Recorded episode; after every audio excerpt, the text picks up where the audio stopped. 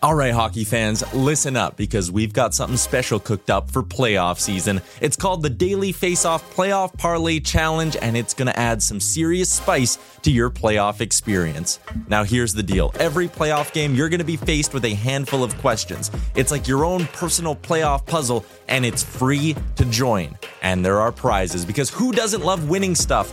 Daily winners, you're getting hooked up with gift cards. Treat yourself to some nation gear or maybe even your favorite jersey. And for the big dogs, the people who can win an entire round, it's straight, cold, hard cash. We're talking about real dough for your hockey knowledge. So lace up those skates, stretch those thumbs, and get ready to show off your hockey I Q in the Daily Face-Off Playoff Parlay Challenge. Sign up today and play every game day at games dot daily face off dot com and prove your puck prowess. I'm Sandra, and I'm just the professional your small business was looking for. But you didn't hire me because you didn't use LinkedIn Jobs. LinkedIn has professionals you can't find anywhere else, including those who aren't actively looking for a new job, but might be open to the perfect role, like me.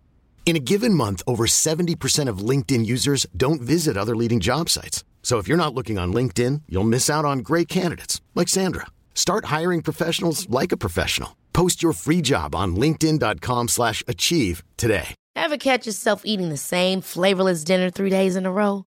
Dreaming of something better? Well, HelloFresh is your guilt-free dream come true, baby. It's me, Keke Palmer.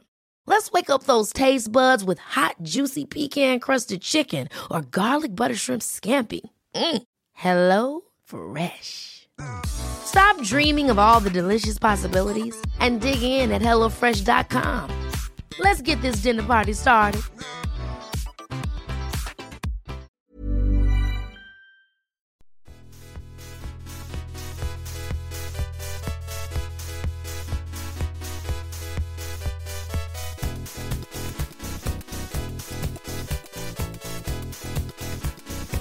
Daily Face-Off podcast comes courtesy of the Nation Network.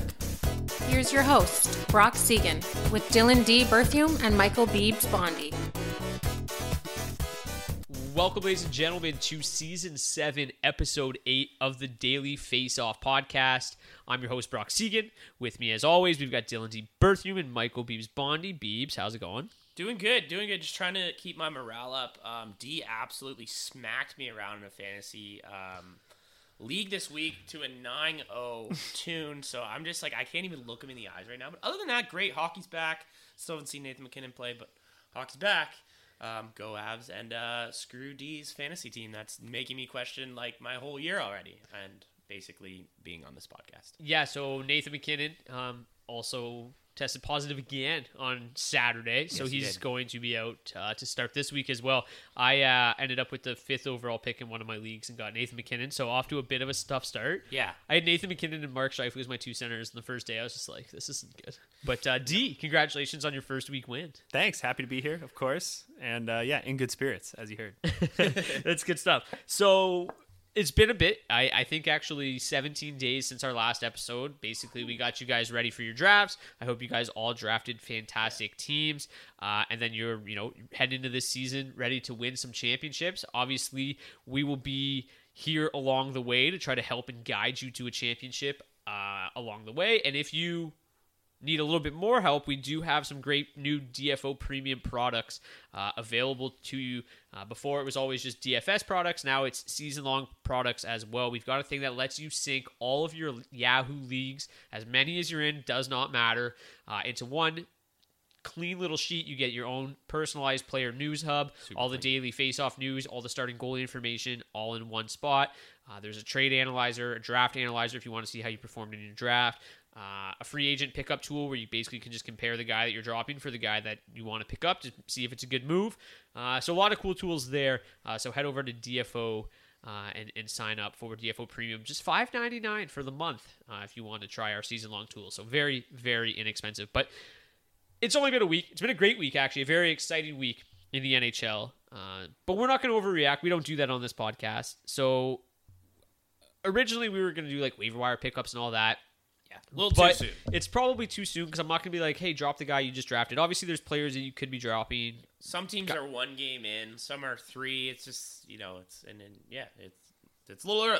But yeah. uh, we, we want to get you contact. So what we're going to do is actually go uh, team by team through the N H L um, and just basically talk about what we've seen from each team thus far. Again, like Biebs said, some teams only played one game, so there's not a whole lot to go off of, but we're going to go team by team, thirty seconds on the clock for each of us, just to kind of talk about what we've seen, what we've liked, what we've disliked, and maybe a player uh, that we'd like to potentially be picked up or somebody to keep an eye on moving forward. So without any further ado, we are going to start. It's going to be a tough start to the show. The Anaheim Ducks and the Arizona Coyotes to kick the thing, kick yeah, things off here. Not a lot of fantasy stuff going on here. Not a lot of fantasy love, but yeah.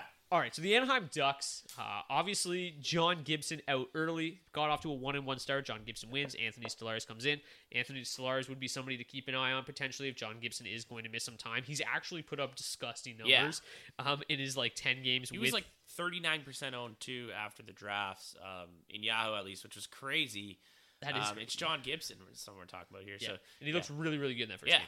But um, so good that he hurt himself. Yeah. Uh, so I actually like Jamie Drysdale, twenty-eight percent owned. Uh, again, just two games, but averaging nineteen minutes, twenty seconds per game. He's running the top power play unit for them. He's been throwing a lot more rubber on net uh, than he did in his twenty-four game stint last year. So I think like there's not a whole lot to love about the Ducks this season from a fantasy perspective, but I think Drysdale, Trevor Zegras, those are like the only, I mean, maybe yeah. Gibson when he's healthy, guys that you can get some value out of. Even Zegras a little alarming um, in his first game, just uh, or first couple games here. He's only around fourteen minutes of ice time. So just if they're kind of babying him like that, if you're in a, a redraft league, you might not be someone you want to uh, you want to dedicate that much stock into. But um, talking about dedicating stock, Mason McTavish, uh, classic case of someone who blows up first night. Everyone grabs him.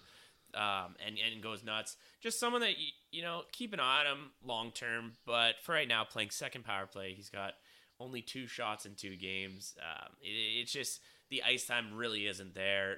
Same thing with um, with Zegras. He's only getting played about fourteen minutes of ice. Has an absolutely hilarious hockey just D B pick. Amazing, amazing lettuce in his yeah. hockey D B page. Oh yeah. Also, um, before the show, I was I was I was pretty. like adamant that it had to be Craig McTavish's son, and uh, we looked into it, not even spelt the same way, so uh, no relation to Craig. That's but, a big uh, mess, but, but yeah, don't go nuts on Mason McTavish. He's going to be that classic guy that people go crazy for because of the point production early on, but just all signs point to it slowing down. You know, very good first night. Probably probably ate his Wheaties, was a little excited because, you know, game one as a rookie. A little crazy, drafted third overall. I don't think anyone knows that, um, but yeah. Anyways, Brock said it. Drysdale's probably the one I'd look at, but yeah. Deep. Yeah, I think um, Gibson, when he's healthy, is worth rostering because I think he's still a talented goalie. Oh, yeah. Um, and he'll be worth starting in, in good matchups. So he's worth owning and rostering, which I think is more than you can say for pretty much the rest of this team. I do think Drysdale's worth keeping an eye on, only playing about nineteen minutes a night right now. So you'd like to see that go up, but of course it could. And just getting started here.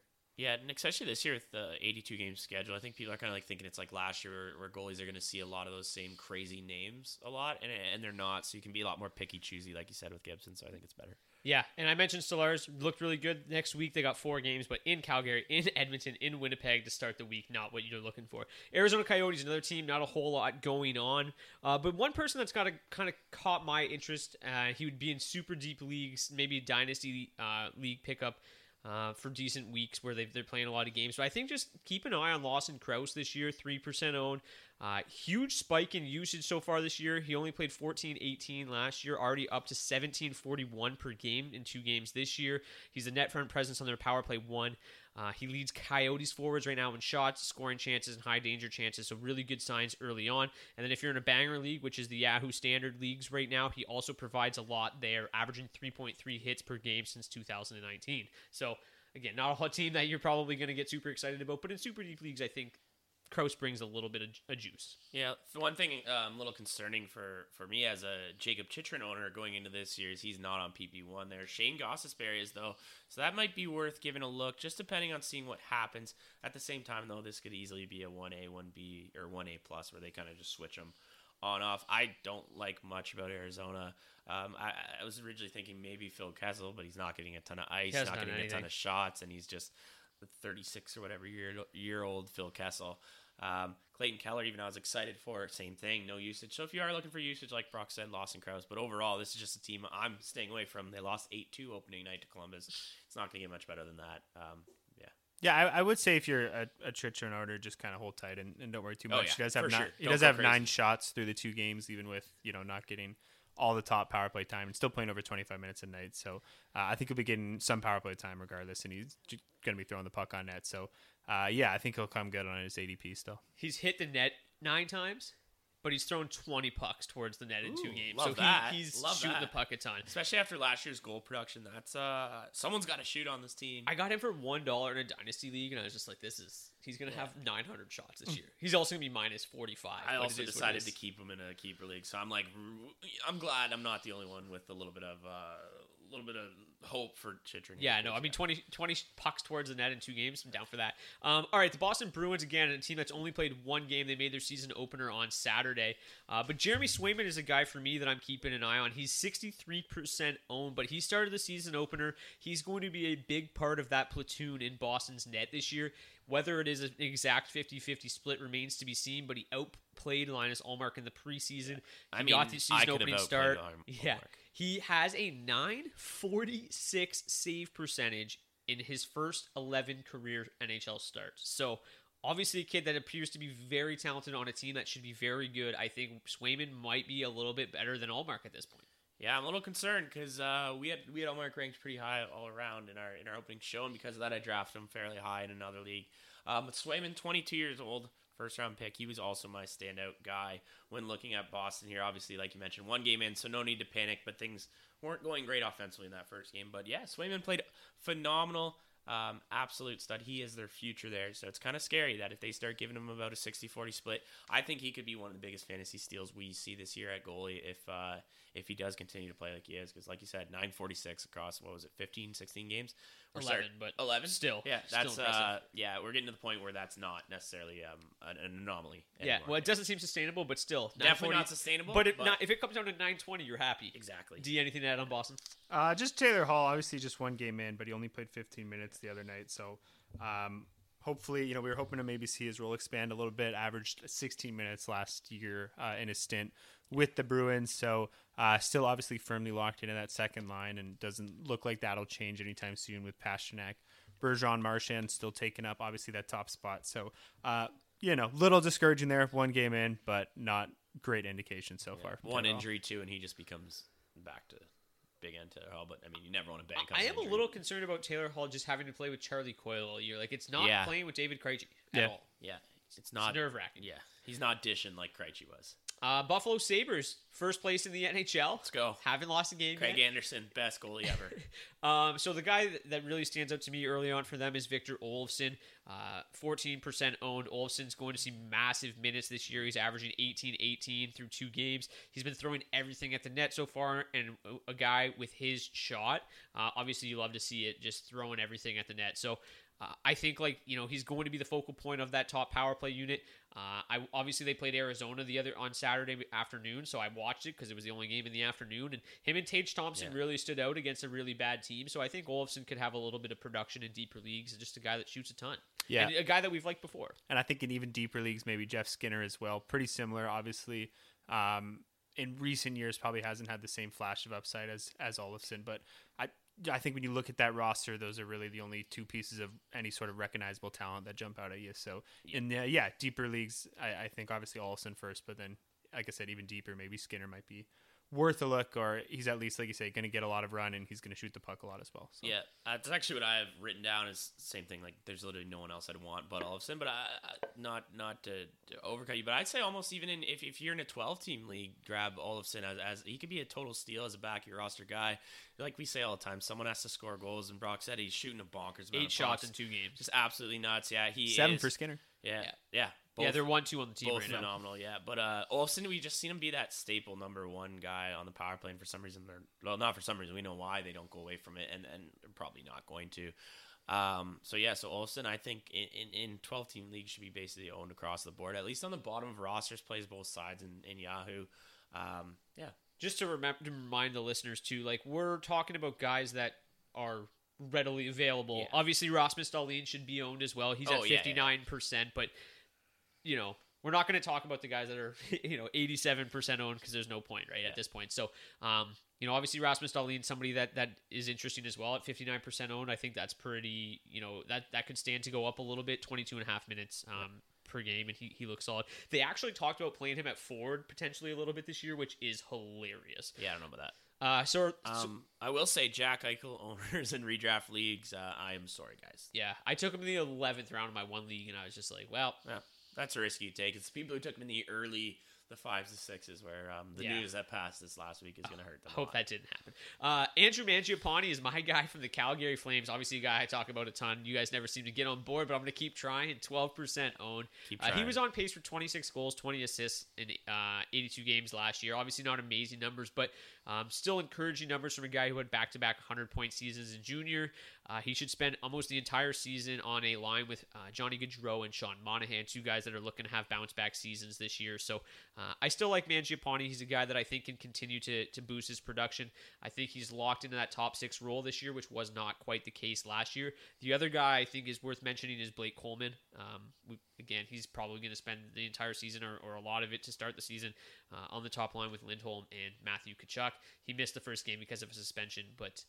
Uh, both those guys are, are at least worthy of watching. Yeah, it'd be interesting to see how that shakes out um, when he comes back, because obviously Gaudreau, um, what was it, Gaudreau, Lindholm, Kachuk was the first line yeah, yeah. Uh, on Saturday night, and they played a shit ton, right? They played like twenty-three yeah, minutes. All three of them. And I think the Monahan like line was around fifteen, fifteen so yeah. that was a huge, you know... discrepancy between uh, yeah, the two. Especially when you consider like, okay, maybe Gaudreau just moved up because of the injury switch, right? Like you wouldn't expect still to be, like you say, such a big discrepancy. So yeah, something to watch moving forward. If that line sticks together at all, like I think it would be pretty much pretty awesome for that oh, line. Could be elite, yeah. Could be I think pretty Matt detrimental. Kachuk had like nine shots on goal. Yeah. I mean, yeah. they, like I said, Kachuk, Gaudreau playing twenty-two, twenty-three minutes a night together it would be pretty dangerous. So that was a high awesome. tempo. I, I would hope too. for it. Obviously, it would destroy your boy Mangiapane. Any, well, any you know, at that point, I'm, has, I'm okay. But... I've got some stocks in Johnny Gaudreau, yeah. and I'm ready for that bounce. And I back. think that's the way to go because Monahan just keeps, you know, trending in the wrong direction. I think it says a lot more. too that they're playing Edmonton in a game that uh, that's a huge yeah. game, and then they're willing to go with that. If that's their forte this year, clearly something wasn't working last year. If that's what they're going to do this year, like you said, wow, is it going to be beautiful to be an owner of any of those top three?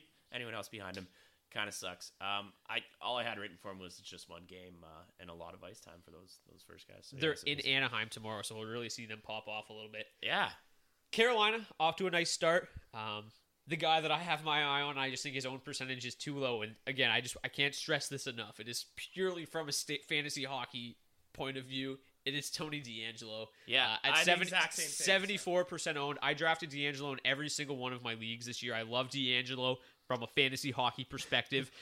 He's quarterbacking the top power play unit. That unit ranked second in the N H L last year, eighth in the N H L the year before that. Uh, he's he is highly owned already at seventy-four, but I think. If you're quarterbacking a power play unit that features Svechnikov and Aho and Netchas, yeah, and Teravine, should be one hundred percent, yep. close to, closer to one hundred percent than seventy percent. So I, I think that his own percent, own percentage is too low, um, and he's a guy that I think absolutely needs to be picked up. Yeah, six shots in two games, um, that's production. That's just, I mean, even if he is only playing power plays, if you're getting six shots in two games, that's three shots per game. That's forward-like production. This is going to be a huge fantasy sleeper pick.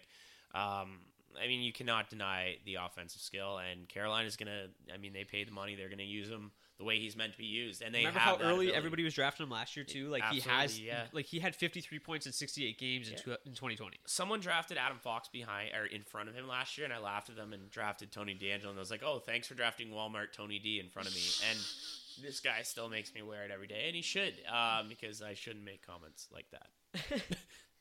Do you anything out on the Hurricanes? Uh, Svechnikov. Yeah, he's been outstanding. Shooting like... Looks amazing. Yeah, yeah. eleven, eleven shots, shots through two games, four points, two goals, two assists. Um, so maybe we were, we were wrong to talk him down again, but... No, we have to until this happens. Yeah, we even exactly. said it. We said we're going to do it until he explodes. Yeah, so happy to see it. Still just playing seventeen, just under eighteen minutes a night, so a little bit of room for that to grow as well. Um, but yeah, really great yeah. start for this him. This is a team so. too, like be patient with him. It's early. Vincent Trocheck doesn't have a point yet. I believe Martin Eckes doesn't have a point yet. If you have those guys, just kind of chill. Um, but yeah, like I said, Svetch's day. The other guy that maybe is worth monitoring, I wouldn't be picking him up yet, but yes, Barry Cockneyemi is on the top line with Sebastian Aho. It's just something to keep an eye on. I, just not I, sure he's very good, are we? No. No.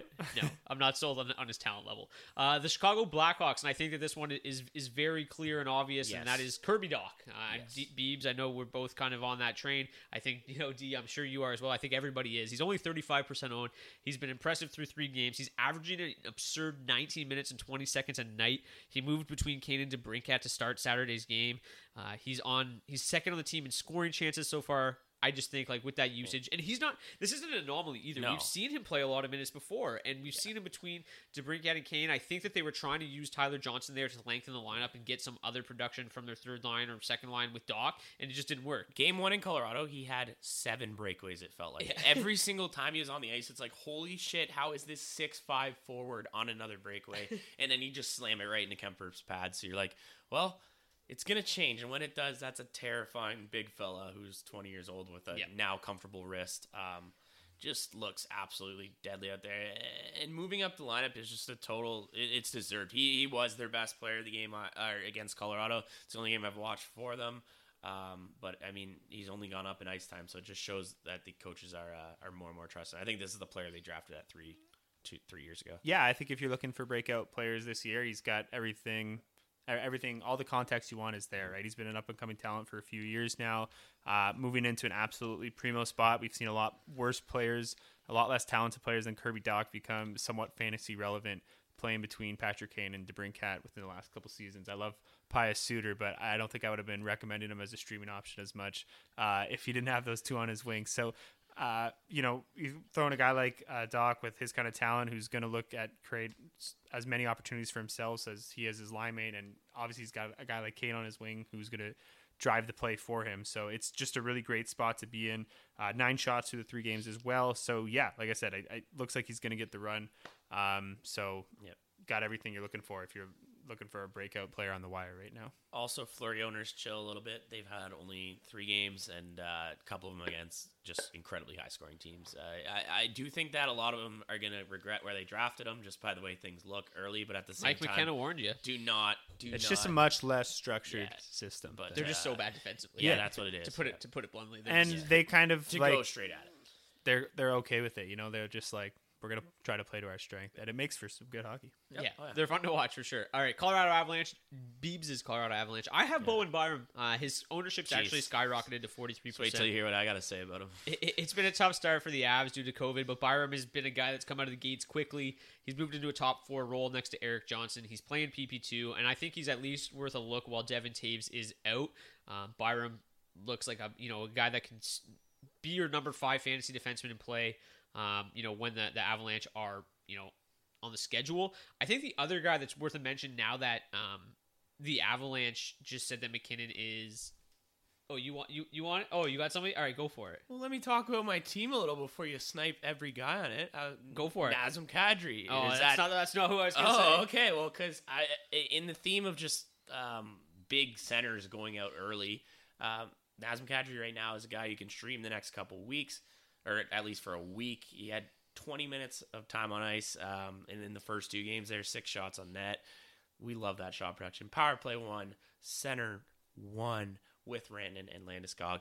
Um, it's just, it, it's too obvious. He's still completely under-owned. Someone you can... thirty-seven percent. Maybe, yeah, maybe even grab and just uh, in a couple weeks, someone's really struggling, doesn't know a ton about fantasy hockey, and you can trade him for, for a little bit more than he's worth. But at the same time, even when McKinnon comes back, this is the, the power play one guy. He is their power play one centerman. He's just their face-off specialist. And uh, that'll bode well always for Kadri, someone you could sit at the bottom of your lineup on this high-scoring team. He'll usually be in the top six. So uh, someone who I just think should be a little bit higher than he should. Um, and Brock... I love the Bowen Byram suggestion, but I do have slow down on Bowen Byram as my suggestion. Um, there are pieces coming back. I just, I don't, I do suggest keeping an eye on him. I just don't want people to start. There's a lot of people talking like he's almost the next Makar. No, he, he, he won't be. There's once, just not once enough Devin ice Taves time there. Back. Exactly. Once Devin Taves is back, that's going to be the issue. Yeah. So that's that's the worry. There's a lot of a lot of people asking, you know, do I should I trade for By- Byram for this? Should I? do this for Byram? And it's like, not not really. Definitely enjoy him while you have him now. That's why I'm saying slow down. I do think he's a, he's a weapon while he's in that top four. But yeah, Devin Taves is going to come back and demand twenty-five minutes of ice time deservingly. Kyle McCarr, obviously another twenty-five minute man. Next thing you know, you got to split thirty-five minutes between four guys, including Eric Johnson. It's not easy. Samuel Girard, it's a deep, deep back end. Um, and, uh, and you know, Byram, he's, he did he has looked great, but again, only eighteen minutes of ice combined in those two games.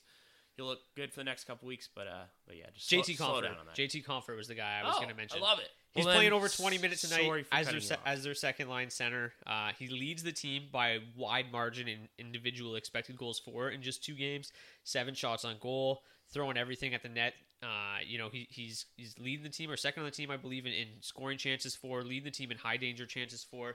A lot going for him right now while McKinnon's out, so I think he's another guy. He's only one percent owned, so that's a you know he's available in every league. Yeah. Uh, Burakovsky too. Um, I think him and Kadri just like yeah, crazy own. That's and Landis Cogg's what suspended the next two games. Yeah, no, well, one now. Yeah. One now. So at least I think you know if you're looking at streaming options, when when do they play again? Is it Monday Tuesday. night? Tuesday. Tuesday night. Tuesday against the uh, Capitals. So full schedule, but even D F S play, like I think Kadri and Burakovsky are are going to be great on that line with Rantanen, and and then if um, obviously Landis Cog will be back after that, but if McKinnon misses more time, obviously like you said, I think Kadri is like honestly there's.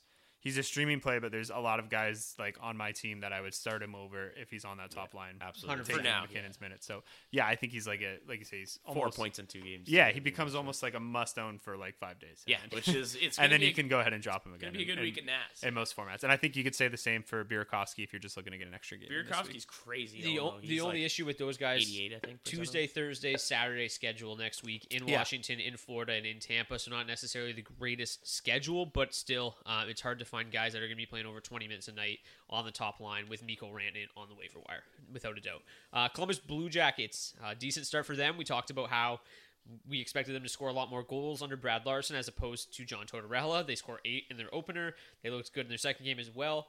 Max Domi's a guy I have written down, fourteen percent owned.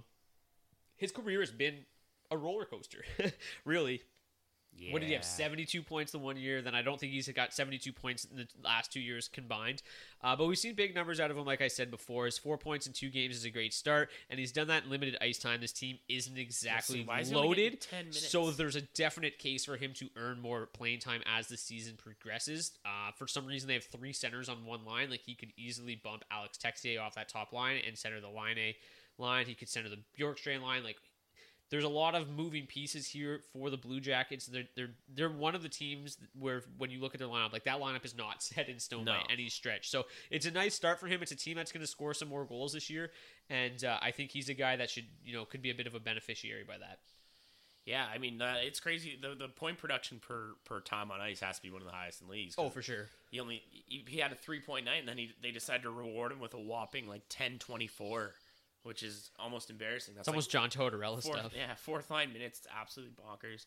Um, if this guy starts getting a bit more time, I think you're right. He, he becomes almost a must-own. And, and I think a lot of people shit on Columbus this year just because, I, I don't know, they just thought they weren't even going to put a team on paper. I'm not too sure, but no one wanted to touch their players. And uh, I think a lot of people are going to regret not touching their players because uh, they're they're going to put up some goals. I also did say that they were going to surprise yeah, people this year. Yeah, for the yeah. And you mentioned that. Goal, they don't. That they, they beat Arizona yeah. so far. But. Also, Vladislav Gavrikov, if you're in very, very deep leagues, this is someone who Brock's talked about before. Absolutely crazy that you've talked about him. But um, two assists in the first two games. Um, obviously, both secondary assists. Nothing to, nothing to go home about there. But twenty-one minutes of ice time. There's not a lot of talent on that back end, and this is someone who has stood out. He is very noticeable with the eye test if you watch Columbus. Um, and someone who's playing second-line power play minutes here and there. So. Max Domi third in the N H L in all situations, total points per sixty. But Bjorkstrand is still awesome. Yeah, he's, he's just so high owned. So amazing. I, I couldn't believe it, He's too. sixty-eight. I honestly, I was eighty-six, I thought it was. I uh, know, sixty-eight. And yeah, I think you're dyslexic.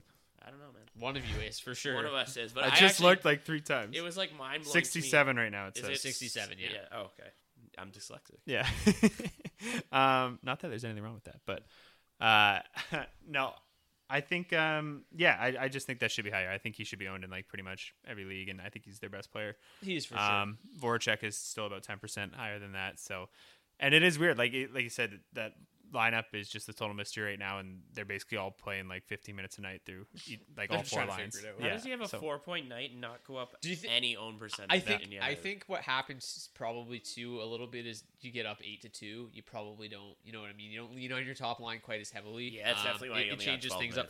And a guy that I mentioned earlier too in the season in our goalies episode was Elvis Merleek, since he was my sleeper. He has a one forty-seven goals against average, uh, nine forty-eight save percentage. In said his... he was going to win the Vezina. I didn't say he was going to win the Vezina. No, he, was no, a... he said he was. I oh, he did. It. Yeah, he sorry, I, I, I didn't say yeah, that, but no, he because he's not going to do that. Yeah, but he, he I think he's a very, rate. I think he's a very, very good goalie, and uh, it's been a nice start for him in, in some cushy matchups. So I think at fifty-seven percent owned, he's a guy that can be a, a really, really good goaltender three for you. Um, speaking of goaltender threes, Braden Holtby is an interesting case for Dallas, thirty percent owned. Uh, He carries almost the exact same ownership right now as Ben Bishop, who's on long-term injured reserve. Silly. He played very well in the preseason and earned the starting job. He's the clear number one option in Dallas right now. He started the first two games of the season. Anton Hudobin lost to the Senators tonight. It is early, but a nine thirty-nine save percentage against the Rangers and Bruins in his first two starts is certainly encouraging. But on the flip side of that, Dallas Stars look bad. Yeah. I that's all I had written was just this is not the same Dallas Stars team as we've seen the last couple of years. It's pretty obvious if you watch them play. Um, I think some pieces are getting a little old there. But um, also just be a little patient with them too. Because they flat out, so their coaching staff flat out came out and said, like, we need more from our top six. And then today in line rushes, their number one line was like Luke Glendening, and their second line was Radek Faxa, their third line was Rupert Hintz, and their fourth line was Ben Segan and Radulov. Like that's how he put them in line rushes. I I'm think like, he was doing that for us fantasy guys, just to like fuck with fans that they grab Luke Glendening because his own percentage went through the roof today, which is stupid, well, silly. In, in, um, in, I even saw someone in one of my leagues. The only I actually I heard about was okay. I actually added him. I actually picked him up today in a points league that has face-off wins because it was the only team. Fair. It was the only team playing. That played. No, absolutely. So it was. Yeah.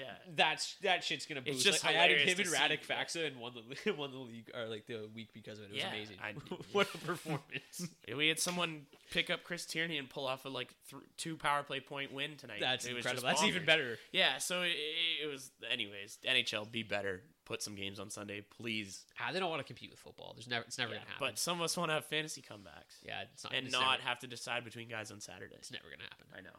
I'm uh, you know, the signs coming from this team. I don't know if this leadership team is the one to to pull this team, pull the Stars through it. But uh, I'm willing to give them a little bit more time. You know, sure. yeah, oh yeah, they're not like yeah. Sagan. When was the last time Sagan was really healthy? Right, you've Two got to yeah. Now they, I, I think it's he's kind of coming back into a different team with the breakouts of the guys like Hintz and. Uh, Robertson the last yeah. few years and and Robertson they also don't have back. Robertson yeah, yeah yeah yeah so I just think there's uh there's a lot that this team kind of has to figure out still, and uh, I'm willing to give them some time and, and hold out hope. I think there's a lot of talent up there and someone should be able to, you know, get some goals out of them. Radulov looked actually really really good today, so yeah. hopefully uh and Heiskanen looks uh really good, like we were talking about before the year. So okay, couldn't be more excited about this next one. The Detroit Red Wings. Oh God, I told I you that I told have I, I, I told you on the D episode, Moritz Seider is a monster, um, and he's turned himself. He turned himself into one of the best prospects in the world uh, after a great twenty twenty-one campaign in Sweden. He won the Defenseman of the Year in the S H L. He's made an immediate. They call that the in, Lidstrom. Yeah, I think so. Instead of the no, it should be right. Yeah, in uh, he's made an immediate impact in Detroit this year. He's averaging twenty-one minutes and thirty seconds per game. He picked up three assists and three hits in two games. So if you're in a banger league, he's an absolute must own. Uh, twenty-one minutes in your first two N H L games is, is incredible. He's power play. Uh, he's on power play two for them right now. It's been a great start. He uh, did you see the the little clip of him just taking the puck away from Hedman yep. after the whistle? Love and that, Hedman dude. Came after him and that's just unreal. Like fuck you. Then somebody else came after him. He's like fuck you. The like, pair on a kid go. Though who's like three games deep doing shit like that against a Norris winner. That's yeah. unreal. I loved it. I love that shit. Yeah. That team's got a spark. We saw it come out of Larkin's power fist the other night. That was amazing. But um. Brock actually wrote Mo Seider is a must-add in, all, in almost all leagues, and I think you'd love to hear that. Um, I mean, like you said, is he, Tyler Bertuzzi a must-add too? No, he's not. Um, he's like because the... he Tyler Bertuzzi cannot play in Canada. I know, it's incredible. Um, but he's definitely worth keeping an eye on because he's clearly playing with a chip on his shoulder after last year. Um, but yeah, no, Tyler Bertuzzi. I mean, personally, I'm gonna play him right now on that power play one. We all saw some of those goals in that first night. That was crazy. I don't Four know what the hell is, is happening. But also, him and Robbie Fabry look like they have a decent connection going on there. Um, we were kind of worried. Larkin looked really good that. Too. Exactly. Yeah, we were worried about what would happen with no Manta. Not worried, but no Manta. That's a huge piece out. It kind of Bust. Feels like. Yeah, exactly. That What's Fabry up with Larkin? Is he okay? Filled. Yeah, just he's, one. He game. Got suspended one game, mm. but he's banged up too. But I think right, he's right, going right. to be okay. But yeah, honestly, was, one game. He that. Looks good. Yeah, he looks great. He's, uh, I think he heard all the people like shitting on him, saying get him out of town all summer. Which, I don't think uh, that happened really. I thought he let, he did leave that first game early, him. Didn't he? Mm-hmm. Didn't he leave that first game early? Yeah, he got suspended. He got a game match oh, penalty. he got yeah, a miss. Yeah, okay, match penalty. But he had four scoring chances in eleven minutes. I just good. remember checking the box score that night and seeing yeah, no, his he uh, he punched Matthew Joseph right in the face and then yeah. kicks him out of the game. So. Also, Brock, do you not listen to Detroit Talk Radio? It's like everyone just like, well, it's yeah, not time then, for Larkin. Get him out of town. Like, yeah, well, those people are insane. Well, yeah, but still, hey, you hear it. Well, yeah. they're he's just the only name on the team that they recognize. So like, he's been here for a while. We should trade him. That too, yeah. Let's get rid of him. Yeah. D's, D's been driving the trade Larkin train for a while. Um, all right, another guy that I had as my sleeper this offseason. Jesse Puljujarvi, ladies and gentlemen, fifty-four percent owned. I loved him in the preseason. He was my right wing sleeper. I drafted him in every single one of my leagues, and he's been paying off early.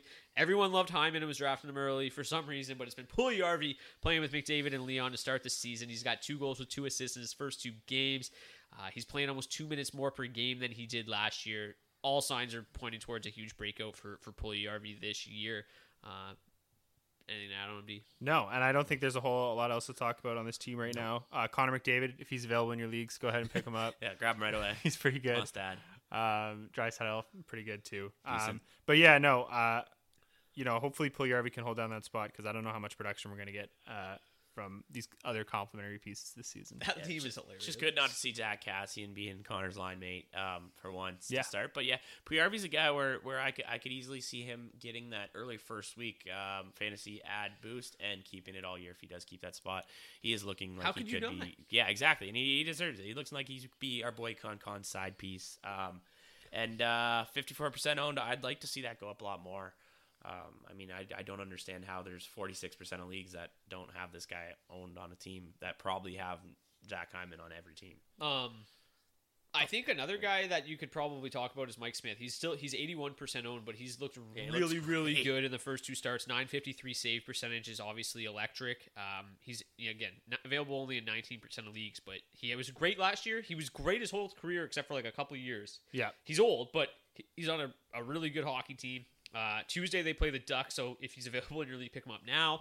Thursday they're in Arizona, so if they decide to start him in that one too, he's he's got two free wins this week. They do play Friday in Vegas though, so maybe they'll go two free wins that route. But uh, all right, Florida. I'll, I just want to oh, shout sorry. out. No, I literally just want to say hats off to Darnell Nurse because he's played sixty minutes and twelve seconds through the first two games this Incredible. year. So he's a, he's I'm a, really hoping he, he can average punch like three times. Yeah, I'm really hoping he can average over thirty for the for the full eighty-two. If he could play like a full forty-one games himself over the season, that'd be that'd be mad impressive. Kind of impressive. Yeah. I think he's allowed. He played forty-one games in eighty-two games this year. Right, he's played a full one already, and they've only played two. That's incredible. Um, Florida, it's it's they've looked great. Yeah. Um, it, everything that we were kind of expecting from them. The Bennett line has looked exceptional again. Carter Verhaeghe got started right where he picked picked up right where he left off. Reinhardt's fit in seamlessly. Yeah. The problem is there's not really a whole lot to pick up because they were one of the hottest commodities in the offseason. The one guy so I think right is now. worth mentioning is Owen Tippett, six percent so. owned. Um, again, there's not much to choose from in terms of uh, waiver wire pickups from this team, but he's playing on a line with Bennett and Huberdeau. That's looked really good so far. The problem is he's only playing about twelve minutes a night. So, you know, yeah. I, like I, I wouldn't be going crazy over Owen Tippett. I think there's like he's in a great spot in the lineup, but he doesn't have the same upside as some of these other guys that are on the waiver wire that we've talked about. Yeah. Um, you mentioned it, Sam Reinhart playing very well for me. I see him as a buy low right now, as much as a buy low a day in or day a couple days in can go. Six shots in two games with zero points. So his owners might be like, "Holy shit, I took this guy this high." Maybe they want to move him already. If you're if you know anyone in your league who's absolutely sporadic with trading, or you know gets a little worried when they go oh and one, I'd definitely be targeting um, someone like Sam Reinhart, as mentioned, six shots, two games. That's uh that's gonna turn into some production. But yeah, that's uh it's gonna be an exciting team. I don't know. Not much more to say about him. Anything to add on to that one uh, there, D?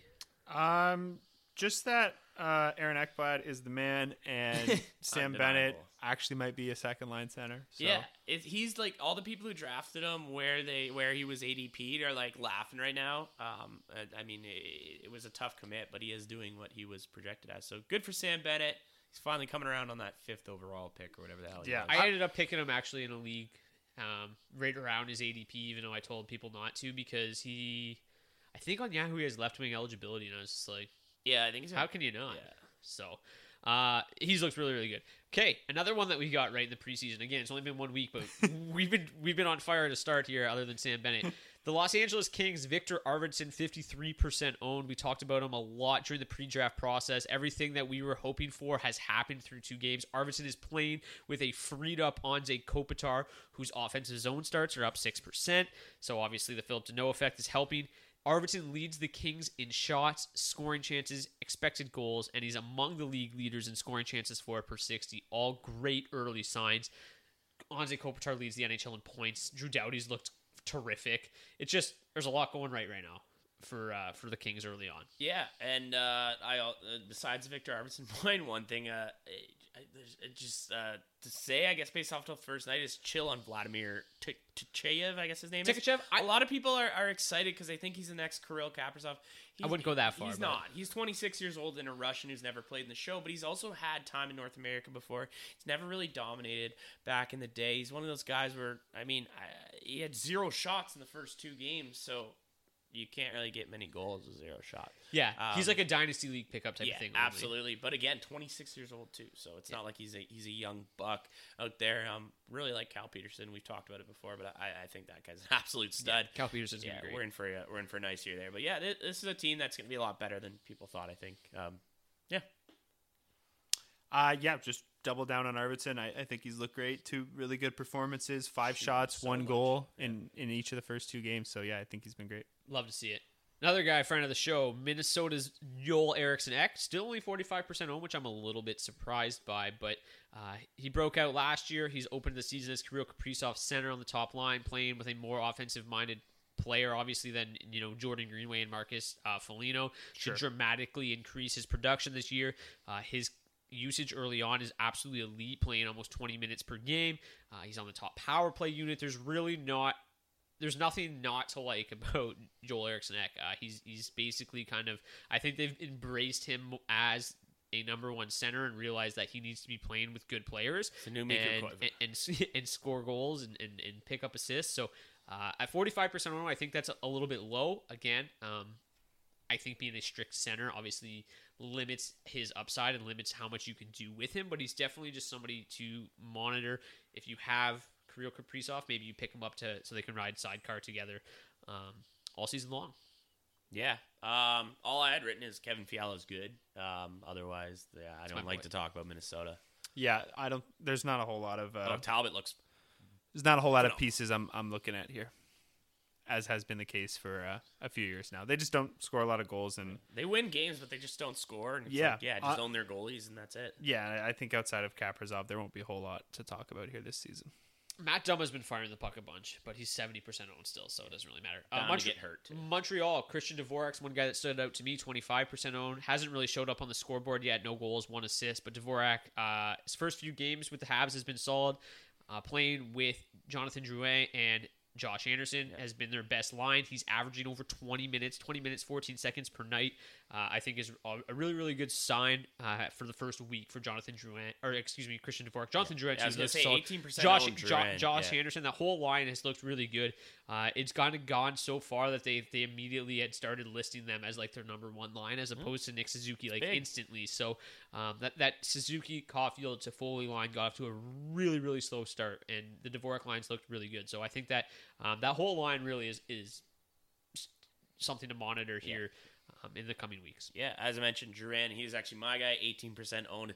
Someone who I think a lot of people forgot of because of what happened last year with, with him taking some time off and just not expecting him to come back. This is a guy who I, I believe he had almost seventy points or more than seventy points a few years back. Just he, He's a natural goal scorer, and he's someone who he, he's playing with a chip on his shoulder as well. I mentioned it with Bertuzzi, but he's got something to prove now. He's, you know, French fans aren't nice in Montreal um, to, to guys who don't show up for them, and, and he really hasn't for a couple of years. So he definitely wants to uh, to prove something. Six shots on goal in these two games, two goals. Um, could be a bottom of the roster guy in a lot of leagues. Also, friend of the show, Joel Armia. Brock, I'm surprised you didn't mention it. Ten shots in two games. That's all lead. he does, though. He just he gets them on net, the but team. he never puts them in the net. Yeah, just so many. Yeah, that's hilarious. He's got a big old donut for the point section. But yeah, ten shots in three games there for Joel Armia, leading the whole Montreal Canadiens squad. But yeah, that's just someone in a super, super deep league or like a D F S guy you might want to peek. Uh, I'd say still just keep an eye on the Suzuki line. Um, holding out hope there for both him and Caulfield. They've actually, by the numbers, been pretty good so far this season, a sixty percent possession rate. They've all generating a lot of shots. eleven for Toffoli, nine for uh, Caulfield, and I think seven for Suzuki um, through three games. And they collectively have a zero percent on ice shooting percentage. So obviously some positive uh, regression coming their way if they keep, you know, dominating or, you know, winning the majority of the play at, at five v five. Uh, I think the goals will come there. So just three games in, uh, I'd wait out the cold streak on guys like Suzuki and Caulfield. I think um, I think both Suzuki and Caulfield specifically are nice buy low candidates. It's obviously super early, yeah, but they were going very early in drafts. People had yeah, high hopes. Incredibly, not mm-hmm. a great start.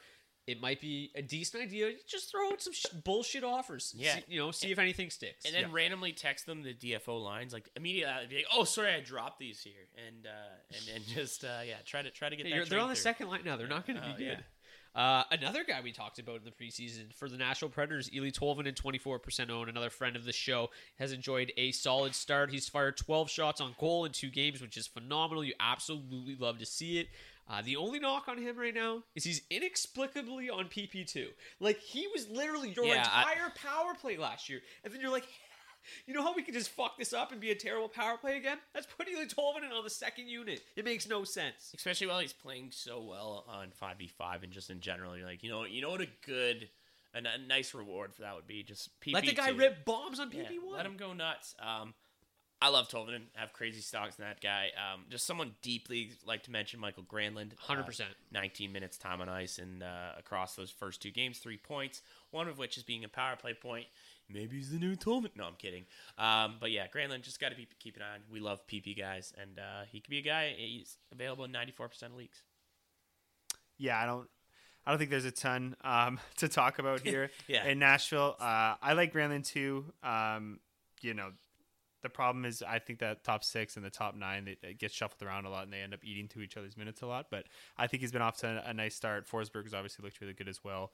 Um, so hopefully they, you know, that, that top line can at least keep some fantasy production relevance coming out of Nashville. Because uh, again, once you get outside really that top power play unit, there's there's not a lot to look at here. I think Matt Duchesne's another one worth a soft mention as well. He uh, he's over I think nineteen minutes a night. Yeah.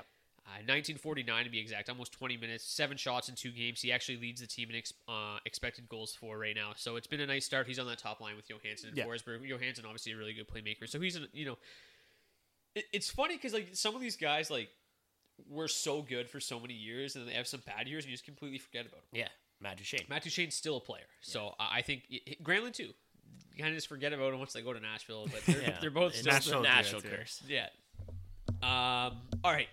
New Jersey, and I can't. I just can't do it. Your I, boy, I, I talk about him. Eighty-three percent owned, but Jack Hughes yeah. has arrived. Yeah, Jack that Hughes overtime season. Goal was fucking gross. He's sick. That Selly was rock star.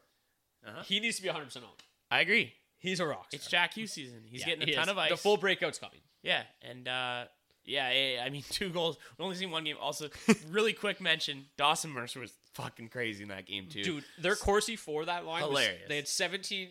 Corsi four one against. They were like ninety-three point eight or whatever the fuck that would end up being. Not that, but, but yeah, no, it's a, it's an exciting good. team. There's some pieces there. Um, Dougie looks like Dougie. Oh yeah, Dougie on Dougie. Dougie's ripping. Yeah, yeah.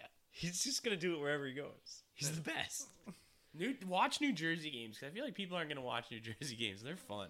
It's it's about time. Yeah. Um, also, pretty upset that Andreas Janssen can't even get more than eleven minutes in New Jersey, but he. Uh, Maybe he's to, just bad. Yeah, maybe he's not that he great. He scored, though. I know. It's, it's disappointing, though.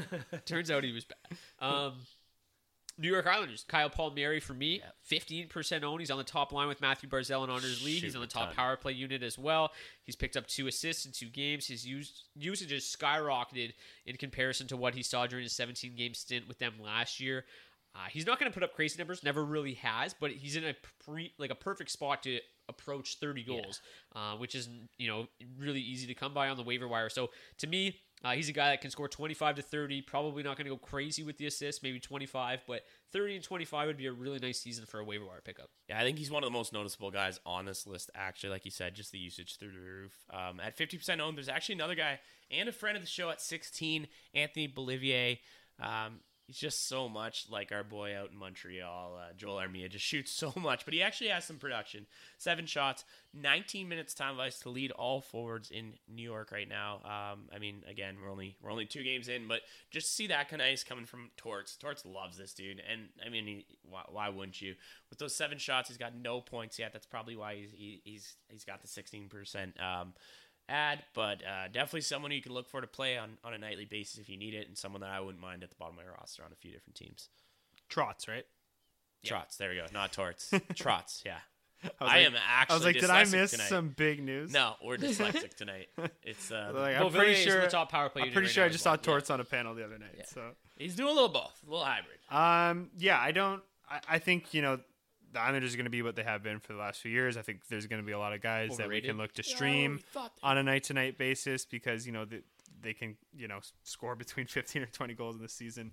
Um, but, yeah, I, I don't think there's going to be, like, a whole lot of moving parts in terms of the production no. from what we've seen the last few years. I think, you know, guys like Bailey, Lee, Nelson, they're probably not going to be worth rostering the entire year. But, like I said, they're going to be good streaming targets, and probably Beauvillier falls into that same boat. So, yeah, I kind of anticipate them being what they have been for the last few seasons. Lee, maybe for the goal production, but it kind of depends how heavy those are. Lee's always yeah. been solid. Yeah. And uh, just Lexi Lafreniere, sixty-seven percent owned for the Rangers. Uh, a potential breakout season is off to a nice start. Scored the game-winning goal the other night. He has received the expected bump in ice time. He's up over fifteen minutes now. That's good. Way Not better bad. than whatever the hell we saw last year. Eight uh, minutes. Yeah, it was terrible. But the shot volume is, is really what sticks out early on. Is way up. He's gone from one point two shots per game to three shots per game thus far. He's on the top line with Mika Zibanejad. The fact that Capo Kakko is now on I R, he's going to miss at least a week, uh, means that there's room for Lafreniere to move up to the top power play unit as well. So uh, if he is available, which he's still available in thirty-three percent of leagues, I think he's one of those guys where if it doesn't work out, fine. But there is a very, very high ceiling here. Um, and I think he's worth, like, because some of these guys, yeah, they might be off to a hot start, but this is a guy that could have season-long high ceiling potential. Mm-hmm. And you should pick him up at least for a couple weeks and just hold on to him. We could be here again in two weeks where Dylan's like, in redraft league, this guy's fucking droppable, which was the case last year. And you called it about four weeks before I was ready to pull the trigger, and you ended up being dead on. So maybe it'll be a similar situation, but this year it's off to a nice, a much better start. Yeah, he's got a year under his belt, right? Um, and that tends to be kind of the the timeline um, these days for, save for the, you know, the biggest talents that, that come through. So uh, yeah, obviously he's a guy worth keeping an eye on. Uh, I think that's a good shout. Everywhere else up and down this team, I think, you know, the big hitters look good so far, so that's yeah. encouraging to see. Uh, I don't think there's a whole, maybe Kreider, I think, is already owned in a yeah. decent amount. It, it bangs, he right? honestly but, was one, like, when leagues started out of drafts, it was like, he was, like, on the fringe of every twelve-team league where, like, a lot of people didn't own him. But Kreider, seventy-five percent. After the first yeah, week, so. he's bombed right up. That's exactly it, yeah, because people have just watched that production. Yeah, so I, uh, like you said, I think Lafreniere, especially um, with Kakko being silent for like the week now, but I hasn't really shown like that potential to, or really the, you know, haven't really seen what we've, I guess what we've seen from Lafreniere so far that makes us think Kakko um, is going to take that step forward. And, you know, obviously he's had an extra year on Lafreniere at this point. So I do think if there's going to be one guy to break out uh, on the Rangers this year, obviously he's the best shout. Do they know who they're expecting to take um, that spot on line two? Would it be Sammy Blais, or would it be Julien Gauthier? Or do, do we know? I'm, I'm we not don't know. Sure. We like, a, yeah. like I, I don't have any um, yeah, rock good. solid information. I think what would probably happen is Ryan Strome when he's back. Um, yeah, that makes him, sense. I think Ryan Strome of... would probably play on the wing, or Heidel would play on the wing. I think that would be the most likely um, scenario. Yeah, yeah. So I was gonna say, if Blais did move up, then he is he, he's Blais P P, Blais he's even already still a decent yeah. option in terms of just banger leagues. I hit so much, but like only in banger leagues. Well, he's got a name like that. You gotta, you gotta. But yeah, I mean, over. if Ryan Strome is out uh, for uh, one more game or a couple more games, then yeah, I think I think. Blais would probably be the most uh, logical. I think it would probably be Vitali Vitali Kratsov, but uh, they burned another bridge with a Russian there, and he's he wants a trade. He's Crazy, actually back in man. Russia, just waiting. So um, hopefully he's a Red Wing soon. I but don't know. I heard like, Grand Rapids is beautiful this time. How does this keep happening? Like their management team is terrible. Yeah. I don't know. Um, All right, the Ottawa Senators. Uh, I think there's a couple players here kind of worth mentioning. It's been a little bit of a rocky start for them. Uh, in, in Dynasty Leagues, a guy that's probably widely available still is Shane Pinto. It's been a really nice start for Pinto. Um, you know, got another guy with kind of high uh, draft stock. He's looked really, really solid. Another nice night tonight. Uh, their line absolutely dominated the Dallas Stars tonight to the tune of a sixty-eight percent Corsi four. The rest of the team was under fifty percent. So um, they've been outperforming the Josh Norris, Drake Batherson, Tim Stützle line. But I think obviously um, you guys would agree that we, we've yeah. talked a lot about Batherson. We've talked a lot about Shane Pinto. Batherson sixty percent. Or sorry. Um, Stützle. Norris and Stützle. Yeah. Stützle sixty-one percent. Batherson sixty percent. Norris fifty-three percent. Uh, the concern for me uh, with Stützle is once Tkachuk is back, he's going to be on that line. Um, and Tkachuk is expected to play their first game this week, which is Thursday, and that should really boost Norris and Batherson. So I would, I think I would get ahead of it here um, and add Norris and Batherson because it's going to affect them dr- drastically at five v five and on the power play. So it hasn't been a great start for them. They might get dropped. If they do end up getting dropped in your league, I would hop all over that. Yeah, absolutely. All, all I have to say, and it's not even particularly Batherson because he's a right winger. Absolutely. Um, yeah, no, my point isn't even to add so much. It's just Thomas Chabot eating twenty-seven minutes of ice right now. Um, if you do have him on teams, you love to see that type of thing. Him and Darnell Nurse are going to fight yeah, for who can get more thirty-plus minute games. But, um, but yeah, no, I, I think you said it best. Uh, Brady Tkachuk is a big addition to this team. Yeah, I'd say so. They look a lot better, too. They like I, I, they played your Leafs on a back-to-back, unfortunately. It would have been nice to see them on a front. But uh, they looked good. Um, Anton Forsberg played great in that first game, not so much in the second one. But yeah, crazy to see say that. Anything Batherson, else? I think, had a breakaway. He got stopped on. Yeah, he did. So there you go. Should have had another goal. Batherson's great. Basically has two points, two games. It, basically, yeah. They played again tonight, but yeah, he's obviously been a friend of the show for a long time. So good to see the fantasy world recognizing that ownership. I think as high as it's ever been. I don't remember him Batherson? ever having sixty percent before. Oh yeah, no. Um, Philadelphia, uh, again, this is a team that's really only played one game. Um, I think the one guy that really sticks out to me is Travis Konechny. Oh, uh, forty-six percent owned. He's on the top line with Giroux and Couturier. He scored a goal. He played seventeen minutes. He had four shots on goal, four hits. I mean, I don't know what more you want. I don't know why he's still only forty-six percent owned. He's great. Um, thought you were going with another Windsor alert there. Ryan Ellis. Just not saying pick him up, but that ice time was ridiculous. Would, twenty-eight plus yeah. in game one, I, two I would, assists. I would say pick him oh, up. Oh, pick him up for sure. Well, he's eighty-four percent. Yeah, that, that's it. Yeah, that's, that's what I'm saying. saying. But he should almost be ninety-four after that game. Just, uh, I mean, twenty, twenty-eight plus. He's he's in on it. He's in the Chabot Nurse race. They're going to fight. Provorov played in twenty-nine. Yeah, so they're playing together, right? That's amazing. Yeah, yeah that bodes very. I would assume well. so, or else no yeah. one else played. I think, at all. I think, I think some of that has to do with the fact that Ristolainen's out. I'm, I'm assuming Ristolainen will eat a lot of minutes once he's back in the lineup. Um, eh. I think that's probably the first. I think if you have Ellis, you're really happy. A guy played his first two games with a, a new team, and he's playing only one game. Yeah, only one game, yeah. and he played played twenty-eight game one though. Yeah, that never. That's crazy. Happens. You need it. We, well, we should have been. Um, only the, knock is he's not P P one because he handles that. Yeah, so that, that that's. But we've next guy we've seen him hold fantasy relevance on a worse team without top power play time. Ryan Ellis, hundred percent. I think Keith Yandel is a decent ad as well if you're desperate for defenseman. He's fifty-three percent owned. He only played fifteen minutes, but he is Q B in that P P one. He had two apples, two shots.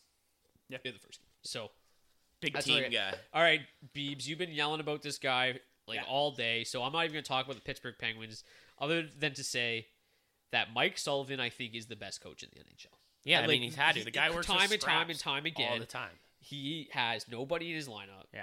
They come out and they work their bag off constantly.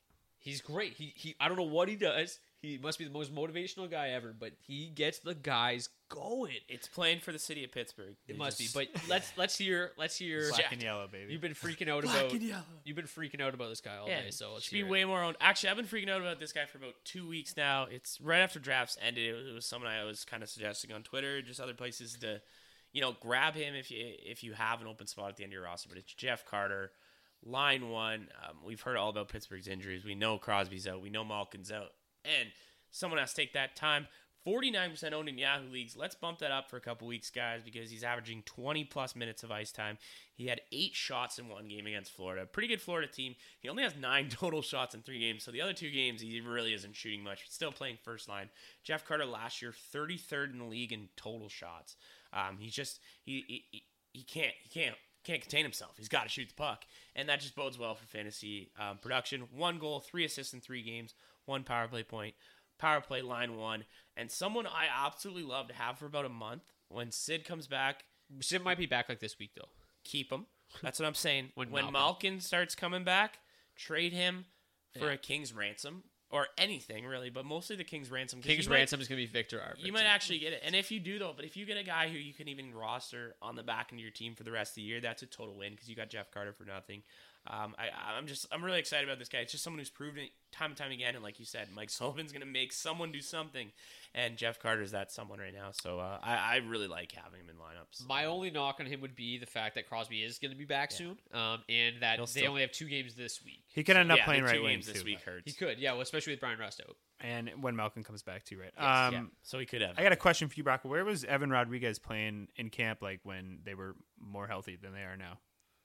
Do you know? Towards the bottom of the lineup. Yeah. Yeah. Like, so, like, that third line with Czar, Bluger, McGinn, like, that's locked in. So, when they're healthy, which they weren't in camp because Crosby was basically out the whole time, Malcolm was definitely out. Yeah. Um, Rodriguez was towards the, the bottom of the lineup, but he's a guy that moves up and down. And he can when, fill it. when they're when they're hurt, he's always the guy tasked with moving up. Yeah. And obviously, he's looked nice. He's got three points the first two games, uh, skating on the top power play unit.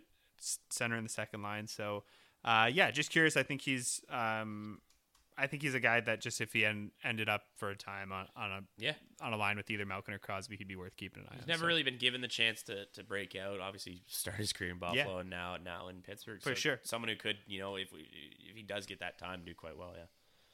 Um, okay, I couldn't be more excited to talk about this next team, the San Jose Sharks, which sounds crazy because they're probably. I, I okay, I actually think the Sharks are going to be okay this year, like offensively. I think they're going to oh, score goals. Okay. I, I think they're. General, gonna, I, was like, I, I think Brent okay. Burns is going to be fine. I think Erik Karlsson's going to be fine. I think this team is going to be offensively pretty decent. Um, Timo Meier, I don't like. I, I don't know how many times you have to just drive this one home. He's only thirty-two percent owned. He had yeah. an assist. He had eight shots on goal in eighteen minutes in his first game. Yeah. Eric Carlson is only sixty percent owned. That's absurd. He played over twenty minutes. He had an assist and two shots on goal. And he still thinks he's... He still thinks he's the best player in the N H L. Yeah, Logan Couture, twenty, mi- twenty minutes, one assist, two shots on goal, two hits, only twenty-seven percent owned. Uh, Dynasty Leagues, William Eklund, he played fourteen minutes in that top six. He was a first-round pick. Um, looked good early on, playing yeah. on the top line. It's only been one game. But I just think that this team has a lot to offer offensively this year. They have some playmakers. They have some goal scorers. Defensively, not so much. No, like Aiden Hill and James Reimer are in for a long year. Yeah. But yeah. offensively, that's all that matters. It's going to be a lot of six five losses. Uh, Timo Meier, dude, nine shots. He like yeah, it's beautiful. It's in, or eight shots. I I, I think he's, he's one of the well, best. He threw thirteen. The, he yeah, threw thirteen pucks. Like thirteen that's, pucks on net. Yeah, I think he's one of the best pickups on the that's wire like, right now. It's like a shot per minute. Like you say, that team is going to be pretty bad, but he's going to be playing a lot of minutes, and hopefully, you know, health willing, it's going to be with either of at least Couture or Hurdle. So if it's not, then it, we have to fire like yeah, and it's, Bob Bugner immediately. And I think that with his talent well, and his shot volume, like, that's going to be more than enough to keep him relevant. Who knows, could even maybe get somewhere close to that season he had. I think it was like thirty goals and thirty-six assists yeah, in yeah. seventy-five games. The one that made us just there, think he was going to break out. In yeah, the, when the he was like twenty. So, and that was ever. only a couple years ago or, you know, probably he made uh, me want to name my first a son year and a half in COVID years. But yeah. Uh, yeah. So four. I thought you did. Four years. Um, but yeah, so I think he's probably one of the best pickups on the wire right now. Uh, another guy we talked about preseason, Seattle Kraken. Jared McCann, I think, is an yep. early shout. He Another... looks so good with the eye test. Like, like you watch those games and he stands out. Like he's the, the yeah no, the, and they're playing they're playing an absolute shitload, uh, which is great. You love to see that. The other guy that I think is poised for a massive year, and if you're in deeper leagues, absolutely pick him up. Is Morgan Geekie. That sh- that goal he scored on opening night yeah, was shot insane. Was nice. Uh, he's had big numbers at every stop of his career. I think that he's a guy that is po- poised to be the March or so. Riley Smith of the Seattle Kraken. I think Jared McCann and Morgan Geekie are those two guys that are really going to elevate their games to the next level. Jared McCann, real bonus with him, left wing eligible, seventeen minutes a night right now. He's forty percent owned. Uh, Morgan Geekie is just two percent owned, just center eligible. So still more of a deeper league target, dynasty league target, but I think he's worth an add in the hopes that he is going to be the Jonathan Marchessault of this team. Yeah, I uh, I don't much more to add to Seattle. I, I think they're going to be a better team than I expected originally, just the way they, they See, held up to Vegas. I don't think they're going to score a lot. I don't know if they're going to score a lot, but I, I think they're going to like win fifty percent of games, which I did. I had I, them, yeah, I them winning like thirty percent fine. Going in, so that's that's better. Um, just the way that, I mean, they, they held up with Vegas night one. Uh, arguably shouldn't have been a win on that Chandler Stevenson kick. Um, game two, they just they, they looked solid again. They got a win. Um, first one in Seattle history. Uh, someone to mention quickly out there, just Tanev, Brendan Tanev. He gets uh, both sides of the ice, right wing, left wing eligibility. Seven shots in three games, um, but thirty-one percent owned it. If you're grabbing someone at thirty, I'd rather grab Meyer than Brendan Tanev. Um, but at the same time, you know, if you're in one of those leagues where there's crazy people who would have, not crazy people, but people who are smart and would own Meyer already, Tanev is just someone to look at. Um, like you said, there's not going to be a ton of scoring in Seattle, but he's someone who's proven early he can put the puck in the net, so... Um, keep an eye on, on Tanev, and he has the uh, funny pictures for his yearly thing, so that's always cute. Yeah, I think that whole first line, their ownership could probably go up a little bit. Yeah. Obviously, McCann especially, I think is probably um, a must-own at this point if you want to put that label J-Rod. On him. Uh, and then I think Schwartz and Eberle, like they're just going to play a ton of minutes in, in great spots this year. So, uh, and they're both talented enough that I think they're they'll produce enough to kind of be worthy of a back-end roster spot or maybe, you know, a guy that you drop and gets picked up kind of quickly, but you can cut the cord. And yeah, I just think they're going to be consistent this year. Everly, uh, thirty-nine percent owned. Schwartz, thirty-three percent owned. Yeah. Both well over nineteen and a half minutes a night. And yeah, that first line looks really good, like really good. Mm-hmm. And they play a ton. Uh, so yeah, again, I, I don't think it's a team that's going to score a ton of goals, but they should score, you know, enough to, at, at the top there to, to make them, you know, worthwhile. Eberle's great too for like once a game being like, oh crap, I forgot Eberle's on Seattle, so he's great to have for that too. You know. All right, Saint Louis, uh, another team that's only played one game, so not a whole lot to go off of here. Uh, with the Blues, uh, the one concern for me is, is that Vladimir Tarasenko played under thirteen minutes. Um, you hate to see that. Like, as a, what's going as a Vladimir on there? Tarasenko truther. Still shot it four times in yeah, thirteen he, minutes. He, he actually, I think, was second on the team in expected goals for in just twelve minutes, so he's still an absolute stud. Uh, but yeah, there's not really a whole lot to go off of on this team. Um, I Jordan Kyrou had two assists, but he only played fourteen minutes. Um, but he's the type of player that I think could be really good. I just think that this Blues team is so good. Yeah. Like, they are just so criminally underrated. It's it's insane. If Tarasenko, like if, if Tarasenko, you know, remains on this team for the entire season, like, it is, you, you look at that lineup and you're like, how do you score goals against this team? Like, other than the fact that Jordan Binnington might be a little bit of a sieve, but you got Ryan O'Reilly, who you just, you can't score against. Braden Shen, who's an absolute stud. Robert Thomas. Is Robert like Thomas with Tarasenko is just insane. Yeah. And then Tyler Bozak with Ivan Barbashev and Oscar Sundquist when he's healthy on the fourth line. Like, they are gross. And not to mention their blue line. Right. I just, I think this team is so good. Like, so not so good, like, but they're no so they're, underrated. They're very good. And they're a team that no one, I feel like no one was really giving them that, like, top of the N H L respect that they kind of should be with, with some of those other teams. Maybe not as high as, you know, the Avalanches, the the Avalanches, and, and the Avalanches. Um, but, you know, they, just right below them there. I, I think this roster's disgusting. Like you said, Scandella was a huge pickup. Um, that guy mucks mean minutes. Uh, it's just, I don't know, this, this squad, the squad's deep, and I, I think there's going to be a lot of nice pieces there. Um, I, I can't add much more to, to who to add in general. I feel like, you know, they're, they're going to. In terms of old percentage, the they don't really have anything yeah. other than Kyrou at nine percent. Brandon Saad at sixteen percent. Uh, Pavel Buchnevich, seventy-two. Um, Pavel Buchnevich provides a little bit more in banger leagues if if uh, if you're into that sort of thing. seventy-two, eh?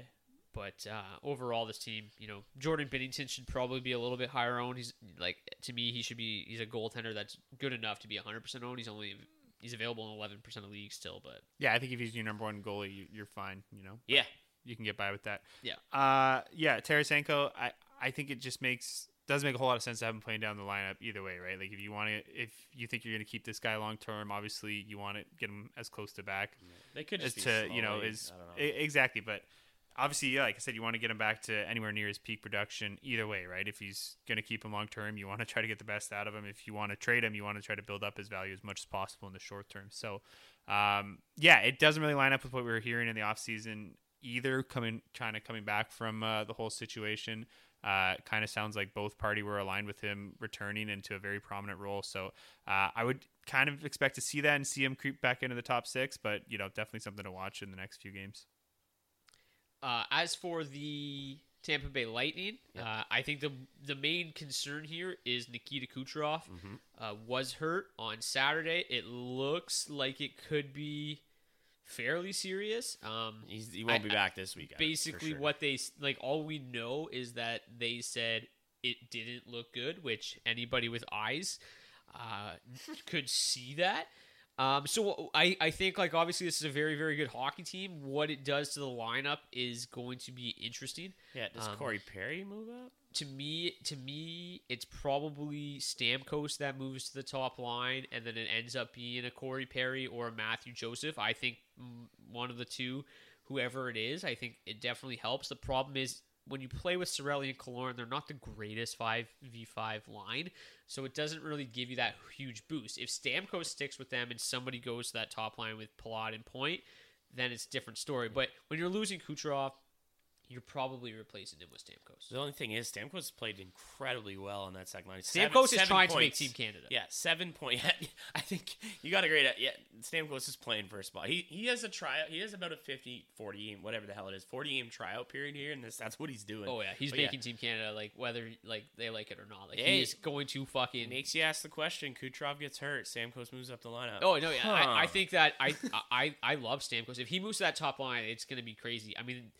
Losing Kucherov really affects that power play, but it didn't really seem to matter a whole lot last year. So um, I think Stamkos is in for a big year. It seems like the first time he's been healthy in a while. So uh, to me, just kind of keep an eye on the line combinations at Daily Faceoff and see who who replaces Kuch. Yeah, agreed. Yeah, Perry would uh, like like personally. If I'm if you're trying to beat the gun, I'd say Perry likely moves into that top six just because he's the one who's done it before, been there, done yep. that, did it with and Montreal could, last year in the okay. playoffs. And they like to use that Cirelli line in a bit of a shutdown role, and that's the type of game that, that Joseph and Perry can both play. So uh, it kind of we'll see we'll see how it shakes out. Vancouver uh, lost to the Red Wings, not great look for them, um, and they're very high owned. But I, I think the one one guy that's worth a mention is Connor Garland, friend of the show. He's played over nineteen minutes. He's got a goal and two assists. He's still only sixty-four percent owned. D's Leafs just chopped skip the butts. Oh, did I? Well, we'll come yeah. back to him. Let's just talk about Connor Garland. Oh, oh you love I? you love Connor Garland. I do love so, Connor Garland yeah. too. Yeah. So That's why don't fair. you talk about Connor Garland for a sec? Um, yeah, I, I think you know uh, we've liked him for a long time here uh, at the Daily Faceoff podcast. Obviously, off to a very hot start. Um, I think Pettersson has looked great so far this season. Sure has. Yep. Um, the Hog. Yeah. Who do they play on opening night? Philadelphia. Yeah. Yeah, that was a good game. Um, that was a good game. Yeah, it was. Uh, no, Garland looks good playing in the top six uh, with Horvat and Pearson. Uh, I don't think Höglander has a you know typically secure hold on that top line spot uh, with Pettersson and look, Miller though, for sure. While he's up there, and he has produced the first two games here, so for sure. But uh, yeah, I just kind of more saying too. I think Garland has a chance oh, to yeah. move even further uh, up the lineup. I, I think you know the trade was. Uh, I think a little bit. I think he's maybe a little bit overlooked with the Ekman Larson trade and kind of coming over in, in that trade. I think he's a really nice piece. And, um, you know, obviously they've been kind of moving complementary pieces in and out of that top six the last few years. So uh, I think he can slide in there nicely, kind of like DeFoley did a, a few years ago. Um, kind of a pretty similar player, shoots the puck a ton. Um, and I think, uh, yeah, he should fit in nicely. Uh, I think he'll be worth rostering or maybe kind of on the edges if he kind of sits on that Horvat line. But if he can get more minutes with Pettersson, uh, I think he could do really well this year. My thing is just Vancouver's kind of like their top two lines are just like heavy. They're heavy top two. And I think that's going to be it. So as long as you have that top six guy, like I love Garland too.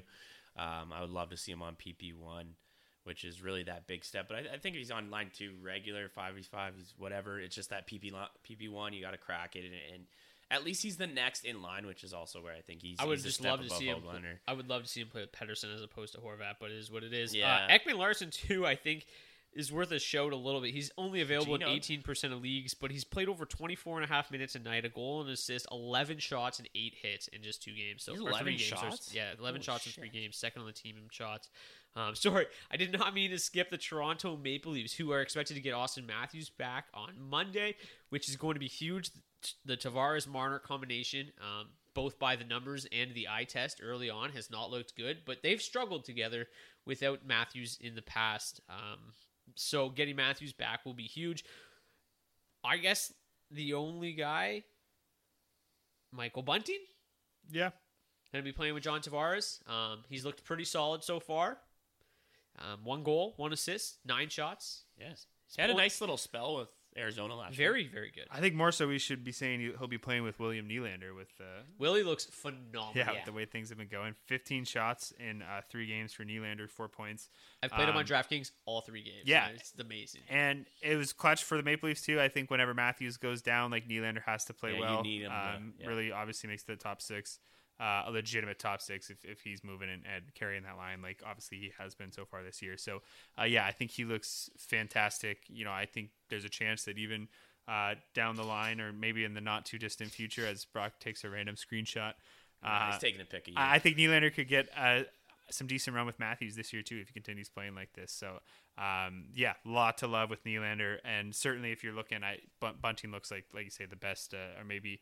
Um, yeah, the best option on the, on the wire right now. He's shooting a bit, playing in that top six, getting some power play time as well. Um, they've been raving about him. He's drawn a lot of penalties. So I, I'm just telling you the facts. Yeah. Obviously, we talked about how in a really small sample size, he did look uh, pretty good. Had some good underlying numbers with the Coyotes last season. So um, not a huge surprise that I think the Leafs would kind of jump on him and throw him right into the top six, and he's done well so far. So yeah, I think another like really really deep league look, keeper league especially, Rasmus Sandin playing uh top four over there and second line power play. Yeah, uh, had an absolute beautiful dish the other night for yeah, a tap five v five too goal. Yep, um that's the type of stuff you like to see, especially if you're looking to fill someone in with that last D spot. So just keep an eye on the boy Sandin. And he did okay. um like even in the playoffs last year, he was running the top power play unit over Riley just because he's got uh, a bit of a heavier shot. So yep. uh, could happen at any time. I think he's gonna be locked in a second P P minutes, and they have been playing that second unit a lot more the last couple of seasons. Uh, so yeah, it's a good shout. Yeah. Um, I think just the last guy we should show from the Leafs is if you are one of the five percent of leagues, which we've got enough listeners that I'm assuming some people Someone's got it. Are out there, Gosh. Where Jack Campbell is available. Oh, with yeah, Peter Mrazek out, Jack Campbell's going to start every single game. He's been nothing but sensational so far. Stopped sixty-one of sixty-three for a nine sixty-eight two. Really, win. Since he's put on a Maple Leaf sweater, he's, he's been unbelievable. Yeah. He's been very, very good. So Windsor alert too. Uh, th- this week they've got Great a game against alert. The Rangers on Monday. Uh, Friday they play the Sharks, so you're going to probably, unless they decide to give Hutchinson the Sharks, and then he plays Saturday in Pittsburgh. But Could even happen. Pittsburgh is not a terrible matchup right now. They've looked solid, but I still wouldn't be terrified to start. Yeah, you want to be on the front end of that back to back, obviously. Yeah. But. So, um, yeah, like if you're in one of those those five percent leagues with Mrazek out, especially because it's a groin with a goalie and a goalie that is notoriously injured and um, never really played a you know or held down a full starter's workload before. So yeah, so if you're in one of those five percent leagues, uh, absolutely run over there. Okay, uh, similar to the Tampa Bay situation, uh, the Vegas Golden Knights, Max Pacioretty is expected to miss six weeks, um, which is humongous news. Mark Stone is also day to day. Uh, so this lineup is going to change drastically in the coming days. Pacioretty is Been an, ab- in the top been, been an absolute monster for a long time. Um, I think obviously if there's leagues where, uh, you know, Riley Smith is only fourteen or thirteen percent owned, Riley Smith is is about to see a massive boost in ice time. Um, Marchessault so is obviously ninety-one, so he's probably not going to be What's available. What's Carlson at? Uh, Carlson is at sixty-one. He's going to see a big boost. We could end up Nolan seeing Patrick in the top. We could six. see Stevenson potentially move to the wing to try to make things work. Nolan Patrick could move up. Dadonov could move up. Um, Dadonov hasn't looked great thus far, Daddy but does not for good. The next six weeks, they're going to need a stopgap, um, and they could need two. For now, Stone is day to day, so we won't act like he's out. But Pacioretty is a humongous fucking hole for this team, yep. and Smith is undoubtedly an Uh, uh, one of the top ads right now has to be. The only problem with that is I think there's a good chance that when Stone's healthy and obviously with Pacioretty out that they go March so Carlson Stone, right? Um, Definite possibility. But obviously they do love March so Carlson Smith. Those guys have probably played like over fifteen hundred minutes together since Vegas became a franchise. So a uh, lot of experience there. Uh, obviously, I do think Stone can carry Stevenson a, a bit and maybe yeah, make I, that. I, a- I think that what would probably happen is that the Carlson, Marchessault, Smith line would kind of just become their de facto one and just yeah. see a little bit more ice time. And then they're going to move some, like when they get Matthias Janmark back, like somebody a little bit more defensive, two-way minded will go with Stevenson and Stone to per, to kind of form a little looked. form a little bit of a shutdown matchup line. and uh, and then ask the, the misfit line to take on a little bit more of the offensive role. That's kind of how I see it breaking down. Peyton Krebs is another guy that's looked really good. He's one of their top prospects, if not their top prospect. Could he be a guy that moves up the lineup? Potentially, he's very, very talented. Could he move up into a top six role uh, after just a couple games? There's a lot. There's a lot to of, of wait and see here. Dadonov too, obviously, right? Dadonov played on the top line for a long time in, in Florida, so um, yeah, and I he's think got he, top power play. Yeah, I know. think he's an obvious um, maybe thought as well to maybe slot into the top six, especially on that left side with Pacioretty out. I just saw how Peyton Krebs is actually was sent down to the A H L and he's playing tonight. Jeez, like, Dave. Why would you do that? You might need him. You, like, your whole team is injured. You know, no, he was like it was all sent down for that. But like, yeah. Why is he playing tonight? Like, he should be in Vegas, paper transaction. Just only. Getting him some minutes. Yeah. Um. All right. The Washington Capitals are up next. Um, you know, an, another team that looked very, very good in, in their, uh, a couple games, Alexander Ovechkin, still a god, yeah. uh, three goals, two assists, eleven shots in over twenty-two minutes. Per... A shorthanded goal. Yeah. Wasn't it only like his, I forget what it was. Yeah. He doesn't kill often. No, it was, I don't want to say third, but it was something like super, oh man, I missed the stat. I'll pull it up while we're talking. Um, but again, this is a... He doesn't have a lot. Maybe like nine or something. But anyway, it was only because this one was... Uh, it was an expired four on four. It was a four on four. And then um, the other, whoever they were playing, I forget who it was. Shorthanded goals, fifth of the of his career. Out of three, seven hundred. Three, three of the five came in his rookie season. Oh, that's what it was. That's how I had three in my brain. That's incredible. Yeah. He had one in two thousand. A... He had one in two thousand nine and then wow. went like... twelve years without one. And literally the only reason he had one the other night is, like I said, it was a four on four and then the other team got one back on the ice just as he was coming in. Coming oh no, it's incredible. He's leading the N H L in shorthand goals right now. Definitely going to keep pace. That's definitely the first time yeah. that's happened. Um, yeah, he's pretty good. But yeah, this team really doesn't have a whole lot to offer in terms of waiver wire pickups. The one guy I would mention is Vitek Vanacek. Um, he got the, the opening night nod. He started the second game as well. Samsonov's always hurt. Samsonov is always hurt. Vanacek looked like the better of the two goalies in preseason, won the job. He's done nothing um, to really shake the confidence of the coaching staff. All he's done is stopped forty-five of forty-eight shots for a nine thirty-eight save percentage. So pretty... Pretty good stuff. Outside of that, the uh, Hendricks Lapierre, if you're in a dynasty league, yeah. he's, he's one of the you know top rookies in the P P two N H L right now. Time. He, uh, you know, that line's not like Lapierre is probably only going to play nine games, and then get sent back down, and then hopefully Backstrom will be back at some point shortly after that. But um, there's not a whole lot really to to dive in here. Anything else for you guys that you like from this? Uh, No, no, it's the same it. recipe that it's been with Caps for ten yeah. years now. It's stars and scrubs, right? So, and if you don't have those pieces, then yeah. you're probably not going to get them. So, but yeah, Vanacek is actually a, a, a really nice ad this yeah. week. They've got the Avalanche who are banged up, and then yeah. New Jersey and Calgary. Not the greatest matchups, but he could, you know, no back to backs. He could, and I think he could definitely still get a lot of work after that if he continues one hundred percent to play well. So, yeah. Um, all right, we've got the Winnipeg Jets to close out today's show. Um, another team that has not started very well, uh, the, a team that people have very, very high hopes for, uh, and a team that we really, really like, but another team that really doesn't have a whole lot in terms of waiver wire pickups. The only guy I would consider or mention is Pierre-Luc Dubois, mm-hmm. uh, friend of the show at forty-seven percent owned. Played over eighteen minutes in the first two games. One of those games, Mark Scheifele was out. When Mark Scheifele came back, he played twenty minutes. um, but Dubois is like, I, I don't know, like, like where do you guys sit on Pierre-Luc Dubois? Because I'm, I'm, I'm just lost when I think about him. Like, how was he so good? Like, is he yeah. just Ryan Johansson two point oh? I think, I honestly, I think so. And, and, and started in Columbus, was drink, great, got yeah. traded, sucks. I'm drinking the Kool-Aid because I have him in two leagues, and and I'm kind of like, oh, well, you know, last year maybe he's just, you know, taking some feelers, working his way into it, and this year's going to be the year he pops off playing with healers.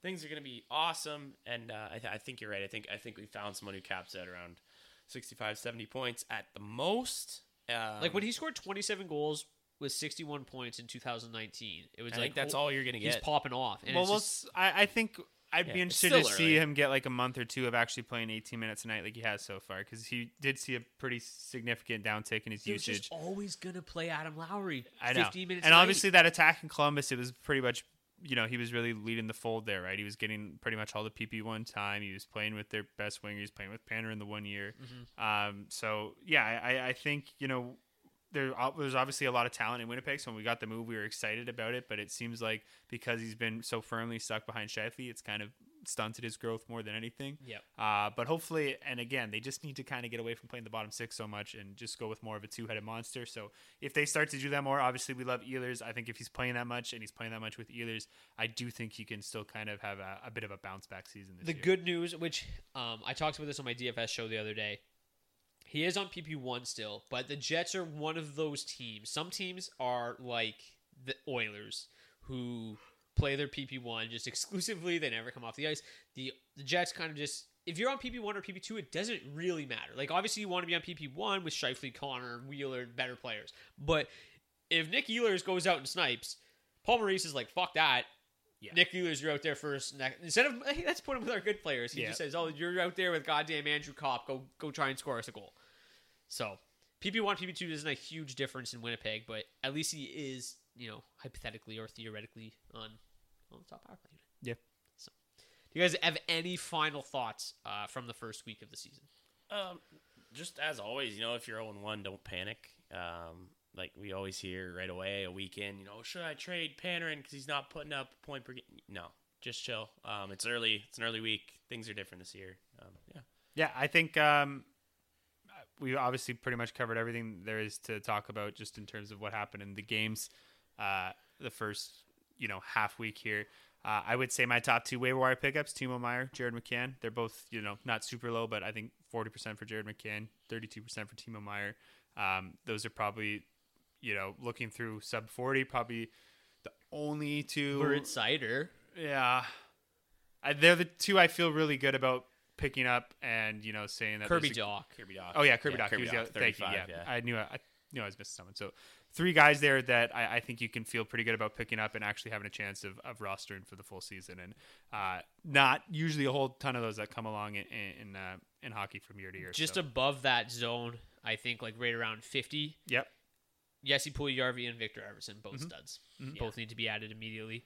Um, Eyes on Olofsson. I think Kyle Palmieri is, is it, like, he's behind Timo Meier and Jared McCann, but not by a lot, in my opinion. I think I think Kyle Palmieri's right there because he is a guy that we've seen do it a lot. Yeah, he just needs to keep getting the minutes. Yeah. We'll see what happens. Him there, and yeah. Wallstrom are going to be battling. And then, which, if Wallstrom goes up to that top line and top power play unit, then it, the whole thing flips. And then it's Wallstrom that needs to be picked up. Like, if that happens, drop Palmieri and pick up Wallstrom. Yeah. It's very simple. Yeah. But, uh, all right, that is going to close out today's show of the Season seven Episode eight of the D F O. Benoit Pouliot. Benoit yeah. Pouliot. Donald Brashear. Is Donald Brashear seventy-eight? I think he was eighty-seven before Crosby oh, was. Eight. Was he? Nah, I remember eighty-seven. Him wearing eighty-seven right. with is, Washington for I sure. I think you're right. That's hilarious. Who did you say? Benoit Pouliot. Benoit Pouliot. I, I, I Googled it because I couldn't think of anyone. That's amazing. They also said um, the late, great Pavel Dimitra wore it with the Canadians, like some team that he had a half season stint. You're right about Brashear, eighty-seven. See, we're all a little dyslexic today. It's been seventeen days since our last show. We all had a a, a bit Thanks of dyslexia. Thanks for making me feel today. Better, boys, because yeah. I was shooting about one hundred percent dysle- dyslexia. It's still happening. Anyways, I'm Brock Segan. We got Dylan D. Berthium, Michael Biebs-Bondi. Thank you guys so much. We'll see you guys back here next week. I'm limiting my words so that they just don't. Baby, be my fire. Baby, be my flame. Softly burning embers through December into June, calls your name. Baby, be my conjurer, and I hold you dear. Baby, be the visions in the night.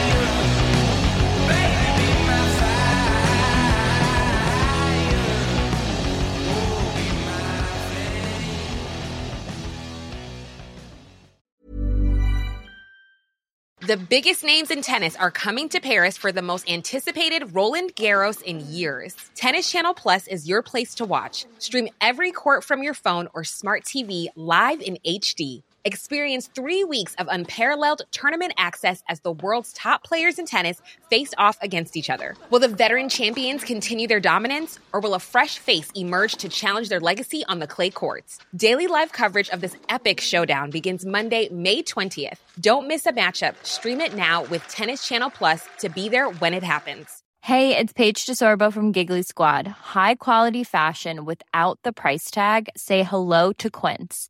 I'm snagging high-end essentials like cozy cashmere sweaters, sleek leather jackets, fine jewelry, and so much more. With Quince being fifty to eighty percent less than similar brands. And they partner with factories that prioritize safe, ethical, and responsible manufacturing. I love that. Luxury quality within reach. Go to quince.com slash style to get free shipping and three sixty-five day returns on your next order. Quince.com slash style. Hold up. What was that? Boring. No flavor. That was as bad as those leftovers you ate all week. Keke Palmer here. And it's time to say hello to something fresh and guilt-free. HelloFresh. Jazz up dinner with pecan-crusted chicken or garlic butter shrimp scampi. Now that's music to my mouth. HelloFresh. Let's get this dinner party started. Discover all the delicious possibilities at HelloFresh dot com. When it comes to your finances, you think you've done it all. You've saved, you've researched, and you've invested all that you can. Now it's time to take those investments to the next level by using the brand behind every great investor, Yahoo Finance. As America's number one finance destination, Yahoo Finance has everything you need, whether you're a seasoned trader or just dipping your toes into the market. Join the millions of investors who trust Yahoo Finance to guide them on their financial journey. For comprehensive financial news and analysis, visit yahoo finance dot com. The number one financial destination, yahoo finance dot com.